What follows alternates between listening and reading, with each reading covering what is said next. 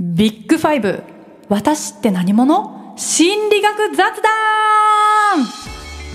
人間の性格はたった5つのファクターから構成される。今世界的に注目を集める心理尺度ビッグファイブ。この番組では人間について深く考えまくるボーカリスト私森綾乃とビッグファイブ心理学の先生谷伊織が私って何者かを気楽にお話しする心理学雑談番組です。ということで本日も森谷コンビでお送りしていきます。よろしくお願いします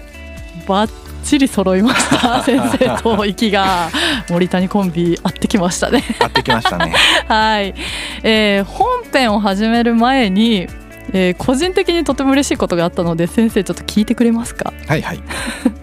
え実は私はあの日本放送さんがやってるポッドキャスト「アンガールズのジャンピン」「オールナイトニッポン」ポッドキャストのリスナーでして、えー2023年1月12日に公開されたエピソード66「謎のグータッチ」というね回で。なんと私が送った普通おた お便りが読まれたんですよ。すごい。ででで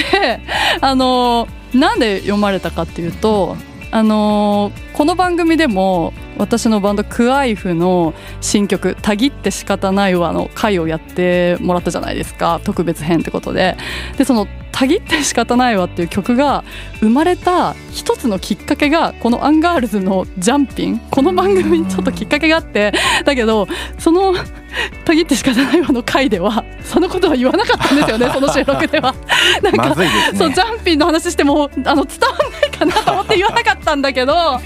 なんでかっていうとそのアンガールズのお二人が「たぎるわ!」ってその番組内で「たぎる」ってワードがめちゃめちゃ出てくるんですよ。もうなんか世の中のいろんなことに対してなんかたぎっていこうぜみたいなことをもう番組あの始まった当初からもう言っててでそれでもう私ヘビーリスナーなんで「あのたぎる」って言葉をめちゃめちゃ その番組の中で耳にしてたんですね。で普段その「たぎる」ってあんま使わないじゃないですか。でもそのサッカーを見てた時に「たぎる」ってワードが私の中にパッと出てきてでそこからその曲が生まれたっていう話はあのこの番組でもしたんですけどなんでその「たぎる」が出てきたかっていうとそのアンガールズの「ジャンピン」を聞いてたからなんですよ。でそれをメールで送ったら見事読まれおてー。しかも番組割と冒頭にがっつり読んでいただいて。すごい。なんであのぜひねあのこの番組聞いてくださってるリスナーの方もアンガールズのジャンピンエピソード66聞いてみてください。あの URL を説明文に載っけておきますので。宣伝してる。ジャンピンの宣伝してるただこのメールを送るのも私の神経症傾向高めな性質が結構出ましてもともとこの「たぎって仕方ないわ」をリリースしたらジャンピンに送ろうって思ってたんですよ。だけどうざいかなそんなメール送るのとか。でしかもメールなんてガンガン人気番組なんでガンガン来るだろうしまあ読まれなかったらしょうがないかって思うけどなんかじ自己主張強すぎでなんかこの曲を作りましたみたいな。なんかどう思われるんだろうスタッフさんとか。でしかもアンガールズに読まれても なんかなんて思われるんだろうってめっちゃビビりながら送ってでそういう時に私があのいつもその後働く考えとしてはいやいやまあ読まれなかったら読まれなかったらしょうがないいっぱいメールも届くしな。しかもまあ別に向こうは何とも思わないよねって 自分をなだめるんですよね。そういう面倒くさい性格を乗り越えてメールを送って見事読まれたっていうね、素晴らしいちなみにそのメールにこの番組のことも私書いたんですよ。多分文章が長すぎてそこはカットされたんですよ。だから今日のこのエピソードでジャンピンの話をしましたよっていうことをまたメールに送ろうかな。うわーでもやだ神経症傾向がええどうだろうなんか。しかも山根さんがフォローしてくださったんですよツイッター。で引用リツイートとかあでもあんまりにもまた送るのうざすぎるまあままた送るかはちょっと後で考えますけどね。そうですね。んな話でした、うん。すいません。いてから。めっちゃ長くなりました。ということで本題に戻りましょう、えー私の心はどこから生まれてどこに行くの？ビッグファイブの形成と進化論のシーズンも折り返し地点にやってきました。これまで性格の変化と安定性性格はどうやってできるの？というテーマで性格がどう作られどう変化していくのかについてそれぞれ前後編に、えー、わたって話しているのでまだ聞いてない方はぜひ聞いてみてください。そして今回はこれまでとは一風変わってズバリビッグファイブの形成動物と進化論。おおどんな話になっていくのか全く今のところ森は予想できませんが動物たちを見習って気の向くまま話していきたいと思います。ビッグファイブ私って何者？ということで谷先生今回は動物と進化論ということですがリスナーさんの中にはペットを飼っていたりする、ね、方もいるんじゃないかなって思ってで動物の性格についてはね、まあ、気になる人もいると思います。ただこの番組冒頭で人間の性格はたった5つのファクターから構成されると言っているようにビッグファイブは人間の性格を診断するものだと思っていたんですけどなぜ今回動物をテーマに選んだんでしょうか？はい、えー今回はですね、はい。まあ、動物と進化ということがテーマになってくるんですけれども、はい。まあ、今までそのビッグファイブという性格の構造とかですねその機能とかですね、まあ、発達的な変化とか、まあ、作られていく要因やその過程とかうん。安定性みたいなものが随分いろんな研究で明らかになってきたんですけれども、はい。じゃあなんでこんなに、えー人間のパーソナリティっていうものは多様なんでしょうか、うん。さらにそもそも人間だけが多様なんだろうかっていうんう問いが次に、えー生じてくるわけですね。森さんはどうしてこんなに人の性格は多様なんだと思いますか、難しい。ん？どうして？はい。どうして？そりゃそうだよなって思っちゃうっていうか。まあそれこそあのこれまでやってきましたけども遺伝もありつつ、ん。環境もあるからうんうん育つ環境もあるから、もう一人一人全然違う人たちが存在するっていうか、うんなんかいやそりゃ多様だよなって思っちゃうんですけど、そう思うと動物はどうなんだろうそうですね、まあまずやっぱり経験的にですねいろんな人がいるってことは私たちは知っててそれをもう受け入れているから、受け入れてまあそりゃそうだよなでですね、あんまり普段から目にするものとかに対してはい。疑問を感じなくなっちゃったりすることが多いんですけれどもでもよくよく考えてみると例えば人間のデザインで、うん。えー違っているところと違ってないところがあるわけですよね。はいまあ、例えば、えー人間の体の構造で腕が2本あるっていうのはみんな2本あるとか、うん。えー目が2個あるとか、うん。視力がまあ大体あうん。の正常だと1.0とかねうん。1.5ぐらいあるとかいうのはみんな一緒にある意味ね近いわけなんですけれどもうん一方で全然違うこともあって、うん。えー身長とかは結構違いがあったりするし。ばらつき的にはい、ばらつき分散がね、うん。あったりさらには性格も結構違ってて、すごくお話が好きな人もいれば、うん。あんまり喋るの好きじゃない人がいたりするっていうのは、どうしてこれは同じでどうしてこれは違うんだろうかっていうのはねすごく、うんうん。えー時と場合によっては疑問になるわけですね。なるほどなでこのですね、えー理由についていろんな観点から研究が行われているんですけれども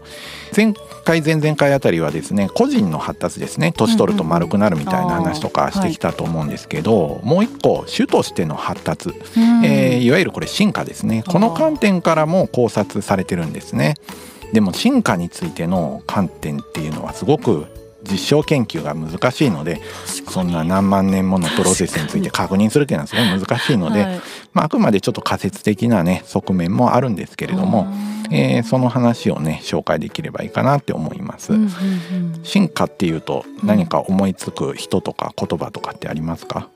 あーでもあのアウストラロピテクスとかもともとははい。ああいうエンジン的なものが人間になったみたいな話とか、はいはいそうですね。うん。まあホモ・サピエンスとかがですね、うん。私たちの直接の祖先とか言われまして、うんうんうんだいたい30万年前ぐらいにね、うん出現してるっていうふうに言われてます。あとやっぱり進化っていうとダーウィンがねよく出てきますね、有名な番組とかもねありますよね、えーまあ進化を意味する言葉としてダーウィンは世代を超えて伝わる変進化、えー、こんな風にね、えー、言っておりますね。ということでこの進化の過程で、えー、この性格というものも生まれたのではないか、うん、性格の個人差というものが出てきたんじゃないかというふうにね考える考え方なんかもあるんですね。そもそも人類の進化って30万年前からずっとね、うん、えー、出てきてるって話が今したんですけど、うんうん、昔のこの古代の人類においては、どんな活動が特に大事な活動になってたと思いますか？え狩り？あそうそうそうそう。めっちゃ正解。ピンポンですね。そうですね あと狩りとやっぱり要するに食料をね確保するってことが大事ですよね。うんはい、えー、まあ狩りをすることと、あとはやっぱり農耕とかをするっていうのが古代人のイメージですよね。なんか弥生時代の遺跡とか見に行ったりするとこうやって狩りしててこうやって田んぼ、えー、作ってましてこんなもの食ってましたみたいなのがですね、はいえー、よく出てくるわけで鍵となる仕事はやっぱ食料獲得ですね、うん、まあ、あとはやっぱり配偶相手を確保したり、うん、子孫を育てたりすると、うん、でさらに集団の動物ですから、うん、えー、協力したり、えー、競争したりするところがあって、で、えー、紛争を時には解決したり、みんなで、えー、自分の生活の場を確保するために守ったりするようなことが、えー、行われます。この話の中にも結構もうすでにパーソナリティの話がね、うん入ってきてるわけですよね。競争と協力っていうのはこれは一体何だったのかっていうと協調性だったわけですよね。えー、つまりですね一軍の性格特性っていうのは、うん、こういった、えー、集団生活に関係している、うん、えー、ものなんだと、うん、こういうね考え方が、えー、あります。進化の過程でですね必要だった、えー、個人差というわけですね。みんながね同じ行動をするとですね、はい、えー、人間社会で、えー、人間がですね反映していく時にですねそれが障害になってしまうっていうことがあり得るわけです。例えばもう全員が外交的だったと、はい、えー、したら、はい、えー、どういうことが起こるのかというと、狩猟が主な仕事の一つだって今お話したんですけど、全員で狩猟に行くわけですよ。そうすると凶暴なマンモスみたいなものが出てきたらですね、みんなでわーって言ってみんなでやられちゃうみたいなことが起こるわけですよね。全員が行くのはやっぱり良くないわけですよ。滅してたかもしれない。そうそうそうそうそうそう。やっぱり、えー、守りに入る内向的な人もここで必要になってですね、内向的な人はですね、まあ安全な場所にずっといて、俺行くの嫌だからちょっと家でなんか作ってるわみたいな感じで助かったりするわけですよね。でみんなが同じ行動をすると、うん、えー、みんなが同じ行動をすることによって一斉に全滅してしまったりするし、うん、同じことばっかりする人だと、まあ、何か家で作業するような人がいなくなるもんだから、家が荒れてしまうとかそういうことになっちゃうわけですよね。じゃあなんか、まあ、今まであの職業選択とか喋ってたじゃないですか。そはい、それが当時は職業、はい、それって職業じゃないけど生きていくための手段だから、はい、その中でやっぱ職業選択みたいに役割分担が自然とされてたってことですね。そういうことです。外交性というですね、うん、性格があるおかげで、うん、しかもそれが多様だから、うん、外交的な人は外交的な仕事、内向的な人は内向的な仕事を自然と、えー、して職業が多様になって行動が多様になってたってことですね。へえ面白い。そうですよやっぱり集団生活する時に役割分担が必要で、うん、役割分担に性格が寄与してたっていう考え方ができますよね。うん、外交的な人がいて狩りしてくれて内向的な人がいてくれて、えー、生活の場を整えてくれるから、うまくいくって話ですよね。うんえー、だから性格が違っているから、うん、えー、発展していけるというわけですよね、うん、みんなが違ってるからね、うん、じゃあでも外交性だけの次元でいいかっていうとやっぱりそれでは足らなくって、例えば食料について新しい食べ物に対してどういうふうに接していくか、経験の開放性について考えるとみんなが経験の開放性が高い、えー、新しいもの大好きっていうと全員がね新しい食べ物にね、えー、チャレンジしたりしてると、その新しい食べ物がもしえー、毒物だったりしたら全滅することになりますよね。確かに。だからやっぱり全員がチャレンジャーではまずいわけですよ。なるほどな。だから経験の開放性も高い人と低い人がいるわけですよね。保守的な人がいないと。そうです、はい、で逆に経験の開放性低い人だけだと、うん、もう誰も新しいことにチャレンジしない。そうすると今食べてるものがなくなった時なんかに困ることになるわけですよね、うんうん、だから高い人が食べて低い人が食べなければ、うん、まあ、えー、全体としては得するわけですよね、集団としてはね。だから性格がこうやって存在することによって人間の行動が多様様になって多様であることによって役割分担が行われて、えー、集団としては生き残る可能性が高くなっていくっていう考え方ですね。そうか。ってことはやっぱその先祖じゃないですけど、当時の生活スタイルからその役割分担とかが生まれてさっきも言いましたけどそれが現代でいう職業選択とかどのポジションに立つかとかにつながってるって考えるとじゃあ動物も集団行動したりするわけだから動物もどう進化してたかみたいな話もつながってくるんですかね。そういうことですね。つまり多様であるっていうことが生存戦略につながっていったっていうことですよね。だから人間でもやっぱ多様であるっていうことが役に立ってるってことは動物もおそらく同じように、えー、この性格が多様であるっていうことが何らかの形で役に立ってるんだろうなということも考えられますね。じゃあ実際動物って言ってもまあ人間も動物ですけどそのいろんな動物がいるわけじゃないですか、うん、犬猫うさぎライオン 鳥、はい、いろんな動物がいるからいろんな行動パターンがあったり、うん、集団生活があったりするんで後編に分けますか。そうですね。ちょうどいいぐらいですね。はい。次回は実際にその動物についてえー、ビッグファイブ的に分析していこうと思います。